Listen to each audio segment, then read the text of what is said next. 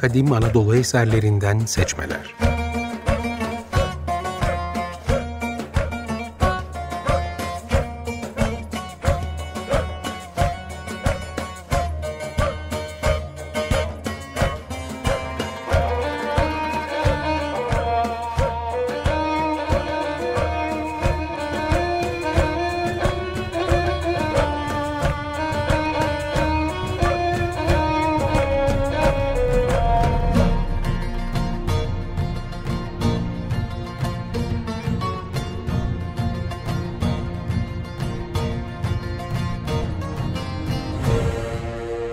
Hazırlayan ve sunan Haluk Mimaroğlu.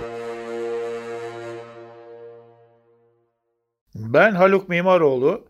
Bu hafta sizlere Kos Tıp Okulu'nun kurucusu, ünlü hekim Hipokrates'i ve Knidoslu hekimler Erifon, Herodikos, Ktesias, Krisipos ve Edoksos'u tanıtacağım. Kos, Bodrum ve Datça yarımadalarının karşısında Gökova Körfezi'nin girişinde bulunan İstanköy adıyla da bilinen büyükçe bir adadır. Knidos ise Datça'nın antik adıdır. Kos ve Knidos yerleşimleri Anadolu'dan Akdeniz'e açılan konumu nedeniyle antik dönemin önemli ticaret ve kültür merkezleridir.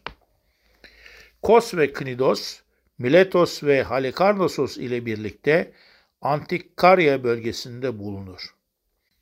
Hepsinin deniz yolu ile Doğu Akdeniz'de Mısırlılarla ve Fenikililerle yoğun ticaret ve kültürel ilişkileri vardır. Karayolu ile de Anadolu'da Hititlerle ve Asurlularla yoğun ticari ve kültürel ilişkileri vardır. Anadolu'nun Pers hakimiyetine girmesiyle bölge Pers kültürünün de etkisine girmiştir. Çevredeki bu zengin kültürel kaynaklar sayesinde Perslerin de etkisiyle edebiyattan tarihe, felsefeden bilime, antik çağın ilk eserleri Karya bölgesinde ortaya çıkmıştır. Milattan önce 400'lerde tıp konusunda yazılan ilk eserler de bu bölgede ortaya çıkmaya başladı. Nitekim bu coğrafyada bu dönemde yazıldığı düşünülen 60'tan fazla tıp ile ilgili eser Hipokrates Külliyatı adı altında toplanarak günümüze kadar ulaştı. Hipokrates'in ününe kıyasla yaşamına ait bilgiler çok kıt ve gerçekliği kuşkuludur. Hipokrates'in M.Ö. 460 civarında Kos adasında doğduğu bilinmektedir. Hipokrates'in ünlü bir hekim olduğu adının Platon'un eserlerinde Koslu hekim Hipokrates olarak geçmesinden anlaşılmaktadır. Aristoteles de Politika adlı eserinde Hipokrates'ten büyük hekim olarak bahsetmektedir. Zamanın Yunan efsane geleneğine uygun olarak Hipokrates'in soyu Platon'un Protagoras adlı eserinde tıp tanrısı Asklepios'a kadar uzatılmıştır. Asklepios adı ilk olarak Homeros'un İlyadası'nda geçer.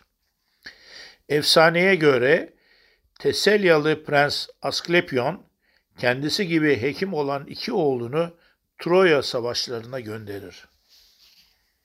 Teselya, Tanrılar ülkesi Olimpos'un bulunduğu bölgenin adıdır. Oğullardan biri Troya savaşında ölür. Kardeşinin gemisi dönüş yolunda Karya civarında batar. Zaman içinde Yunan efsane geleneğine uygun olarak Asklepios tanrılaştırılır. Asklepios'un babası sağlık tanrısı Apollon'dur. Bilgiler ondan gelir. Tanrı soyundan gelen Asklepiadesler Karya bölgesine yerleşip kollara ayrılır. Kosta, Rodos'ta, Knidos'ta tıp okulları kurarlar. Zaman içinde Tanrı Asklepios'un anısına Karya bölgesinde Kosta, Knidos'ta, Rodos'ta, daha sonraları Bergama ve diğer yerleşimlerde kurulan tıp merkezlerine Asklepion adı verilir.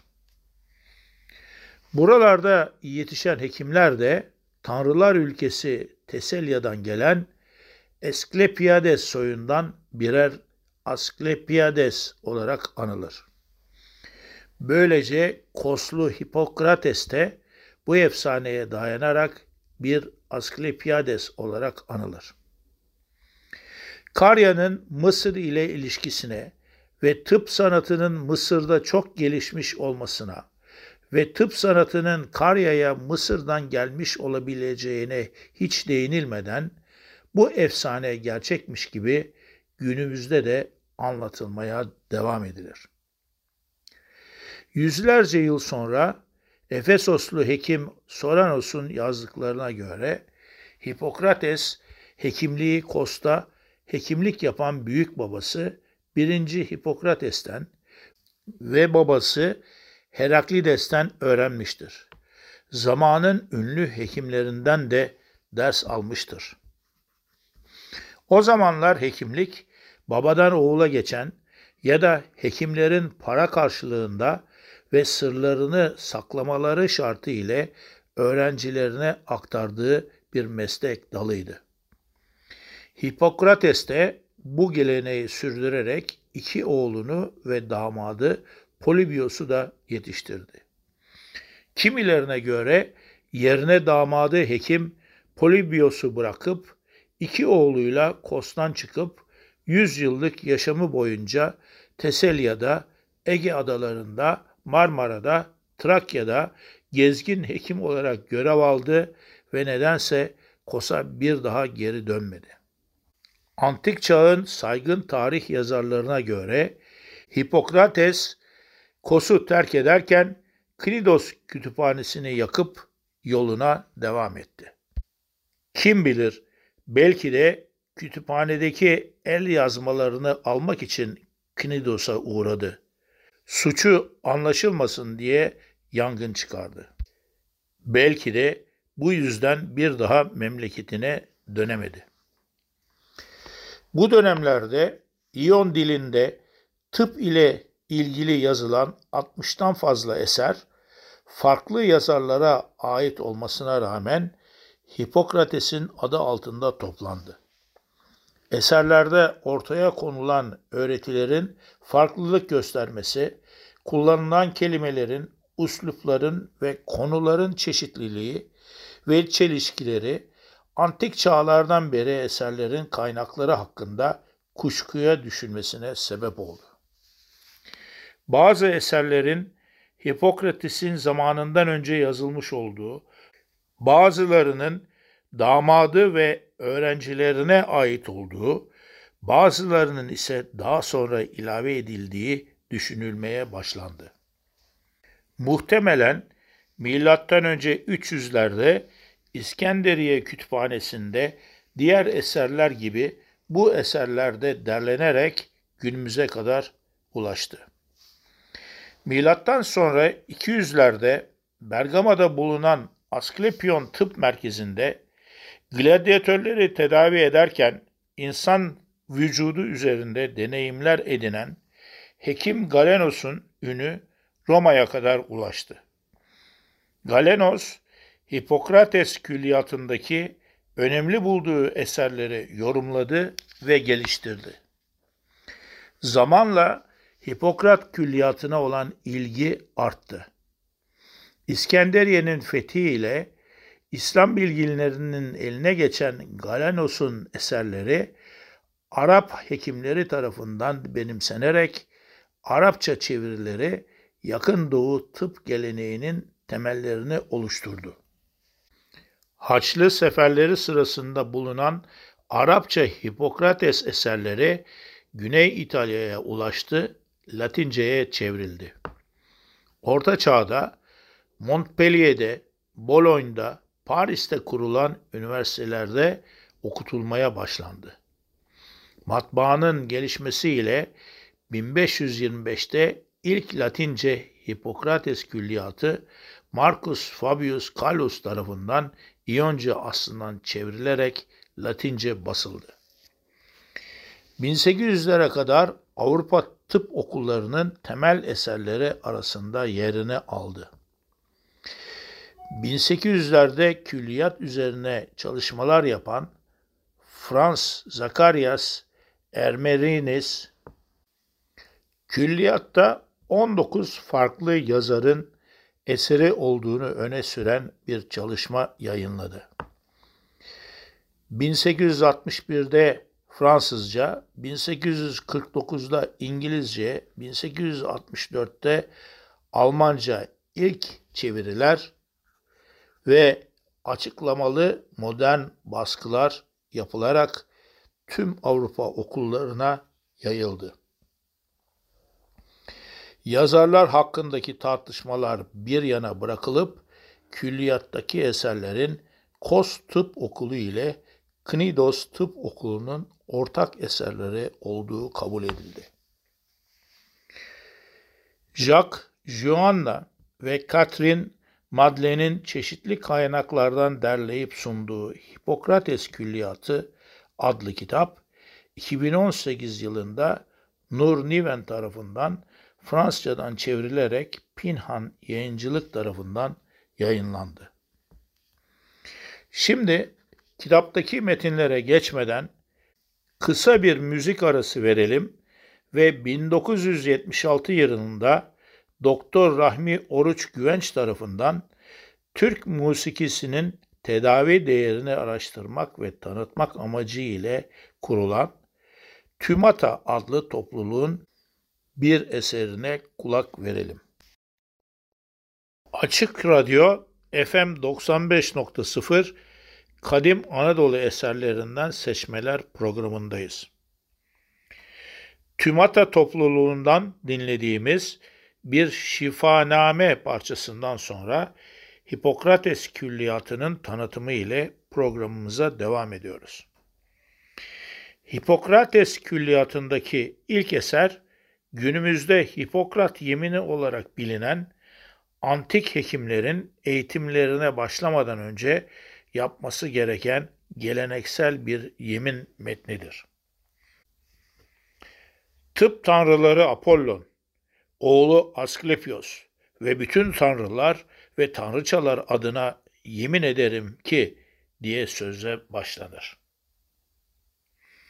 Öncelikle bu sanatı öğreten hocamı ve hocamın soyundan gelenleri kendi ebeveynim ve kardeşlerimle eşit tutacağıma, gerekirse hocama destek olacağıma ve öğrenmek isterlerse hocamın oğullarına ücret almadan hekimlik sanatını öğreteceğime, oğlumdan, hocalarımın oğullarından ve sözleşme ile yemin eden öğrencilerden başka kimseye öğrendiklerimi aktarmayacağıma yemin ederim diye devam eder. Bu yeminle adeta tıp loncasının katı kuralları ortaya konmuş olur. Son olarak hasta haklarına geçilir. Daima hastaların yararına çalışacağına, öldürücü ilaç vermeyeceğine, çocuk düşürtmeyeceğine, hastalara bıçak vurmayacağına, namuslu davranacağına, sır saklayacağına dair öğrenciler yemin eder. Bu yemin metninin Hipokrates'e ait olmadığı çok zaman sonra yazıldığı düşünülmektedir. Zaman içinde içeriği değiştirilse de adı Hipokrat yemini olarak devam etmektedir. İkinci eserin adı Kanundur. Kanunda tıp öğrencilerinden aranan özellikler sıralanır. Tıp Geleneği adlı eserde tıp ile felsefenin ayrımı yapılır. Felsefenin ateş, su, toprak, havadan oluşan dört ilkesini tıbba uygulamaya çalışan yenilikçilere karşı geleneksel yöntemlerin savunması yapılır. Dengeli beslenmenin sağlığın temelini oluşturduğu savunulur. İnsanın Doğası adlı eserde de felsefenin dört ilkesinin tıpta yeri olmadığı uzun uzun örneklerle açıklanır. Karşıtlık ilkesiyle tedavi yöntemi benimsenir. Aşırı yemenin yol açtığı hastalıklar perhizle, açlığın yol açtığı hastalıklar beslenmeyle, güç harcamanın yol açtığı hastalıklar dinlenmeyle, miskinliğin yol açtığı hastalıklar da güç harcamayla tedavi edilir. Yenilikçi akım ise felsefenin dört ilkesinden esinlenerek vücuttaki dört salgıyı temel alan bir anlayış geliştirmiştir. Kan, lenf, sarı safra, kara safradan oluşan dört salgı anlayışına göre sağlıklı bir yaşam bu dört salgıların dengesi sayesinde oluşmaktadır. Teşhis ve tedavi bu salgıları dengelemekle mümkündür. Bu dengeyi sağlamak için de gerektiğinde bağırsakları boşaltmak, mideyi boşaltmak, kan ve cerahat akıtmak gerekmektedir. Sağlıklı Beslenme adlı eserde önleyici tıbbın ilk tavsiyeleri belirtilir. Kışın az yemek yenmeli, az içilmeli. Kışın tahıllar ekmek olarak, et ve balıklar kızartma olarak yenmeli, sebze az tüketilmeli. İlkbahar gelince beslenme yavaş yavaş değiştirilmeli. İçilen su azar azar arttırılırken tahıllar azaltılıp arpa çöreği yenilmeli. Kızartma yerine haşlama et, biraz da sebze yenmeli. Yaza doğru tamamıyla yumuşak tahıl, kaynamış et, çiğ ve pişmiş sebzelerle beslenilmeli.